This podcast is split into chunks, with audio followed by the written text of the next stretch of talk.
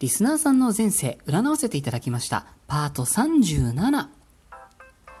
私、占い師のティモがお送りしております、スースセイジャンクション、リスナーさん参加型企画、あなたの前世占います、ご回答の回、パート37でございます。いつもお世話になっております。このラジオの第39回でエントリーをいただいた順番に過去性を占わせていただいております。順番に見させていただいておりますので、ご紹介までしばらくお待ちくださいませ。現在7名様ほどお待ちです。7月26日のお昼頃、募集を一旦締め切らせていただきました。私の予想を超えてたくさんの方にエントリーいただきました。感謝でいっぱいでございます。リスナーさん主体の企画は今後もやっていきますので、ぜひ今後ともよろしくお願いいたします。また、ここまで過去性を見させていただいた方々から続々とアンサーですとか、差し入れ改めギフトをいただいてしまいました。本当にとっても嬉しいです。楽しんでいただけたようで何よりです。ありがとうございました。さて、このトークでお届けいたしますのは、ラジオネームちえぽんさんです。えー、今世に最も影響の強い過去性を占いました。いただいたコメントがですね、えー、私の友達パート10にトントンひまわりんさんが占ってた内容を聞いて興味を持ちました。顔文字よろしくお願いいたします。とのこと。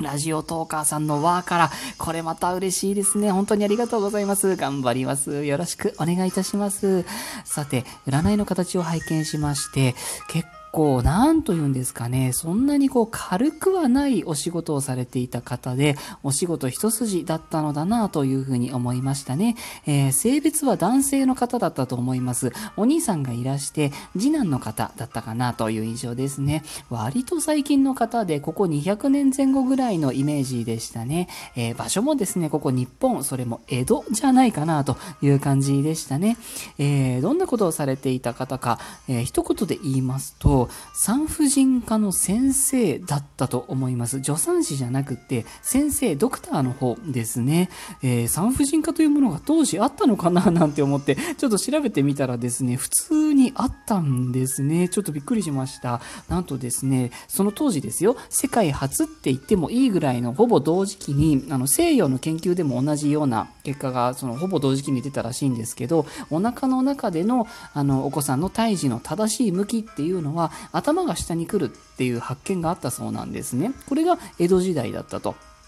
で、それを発見された先生が、えー、香川玄越という方だったそうなんですね。で、まあ、この方じゃないにせよ、ちょっと近い年代で、この方よりはもう少し最近の方かなという印象でしたね。そうなんです。あの、先ほどですね、軽くはないと申し上げたのは、まさに命の現場だったからっていう意味なんですね。えー、現代の産婦人科の、まあ、産婦人科に限らず、もうほとんどの病院勤務の方がそうじゃないかとは思うんですけれども、あの、そういった先生方ってやっぱりこう、ちょっとプライベートが犠牲になると言いますか、ずっと仕事をして、手術して、作業をして、立ち会って、なんかもうずっとなんかエンドレスな感じ、うん、そういう過去性だったのかなというふうに思いましたね。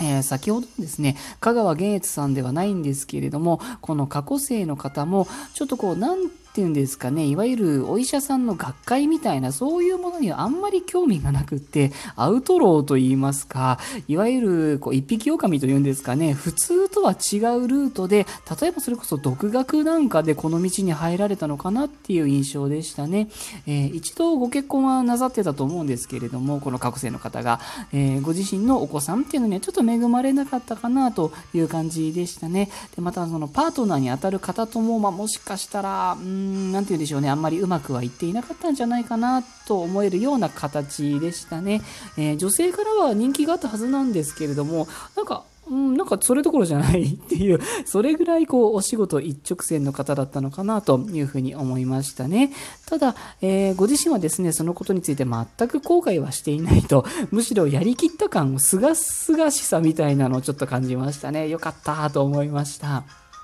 さて、今の人生にどの程度影響があるのかわからないんですけれども、おそらくは反動と言いますか、先ほどね、お伝えしましたことがちょっとそのまんま出ちゃってるのかなという気はしましたね。特にお仕事とそれ以外っていうののこの2つのバランスですよね。えー、ご家庭に関することですとか、パートナーシップに関することですとか、あとは娯楽のっていうところのバランスですね。こういった面のいろんな面において、なんて言うんですかね、手応えがないと、なんか空虚な、つろな感じなんですね。パートナーシップもですよね。なんか恋愛関係だけじゃなくって人間関係広くにも言えるかもしれないんですけれども、なんかこう、今の人生っていうのが決してお一人ではないはずなんですけれども、なんかこう、時として一人のように感じてしまったり、あ、あの、トントンひまわりさんとは仲良しだと思うんですよ。そうなんですけどね。たまにこう、ふっとした時とか。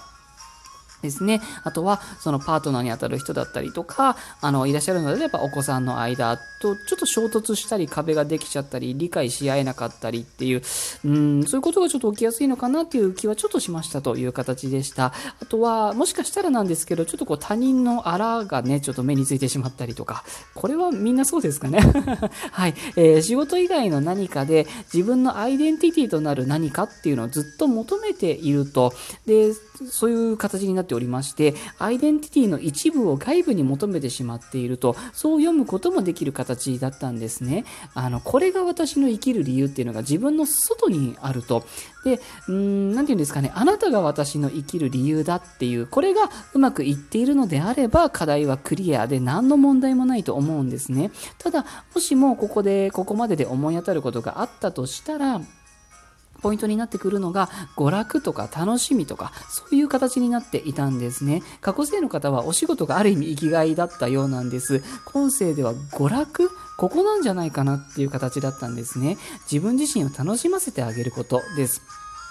楽しいはずなのに、楽しいと思っていたはずなのに、なんだか妙に楽しみきれなかったりとか、受け取りきれなかったり、その楽しさっていうのを十分に満喫できないと、うん、もしかしたらそういう時があるのかもしれないなと。で、そうした時こそがポイントなのだと思いますということなんですね。そういう受け取りきれないっていう壁をぶち破って思いっきり楽しいを感じること、感じきること、受け取ることです。これが今の人生において過去性も含めて最大の癒しになるんじゃないかなっていうふうに思いました。今はね、あの、こんなご時世で娯楽も限られてくると思いますし、うん、さらにね、大人になってから本気の本気で遊ぶみたいな機会もなかなかないかもしれないんですけれども、ちょっとね、その、新型コロナウイルス、略してシンコロ騒ぎが落ち着いた時にでも本気で遊ぶ。うん、よかったらそんなこと言われたな、なんて思い出していただけたら嬉しいな、というところですね。よかったら参考にしてみてくださいね。以上、ラジオネームちえぽんさんへの占い結果でした。このラジオを一つのエンターテインメントとしてお楽しみいただければ幸いです。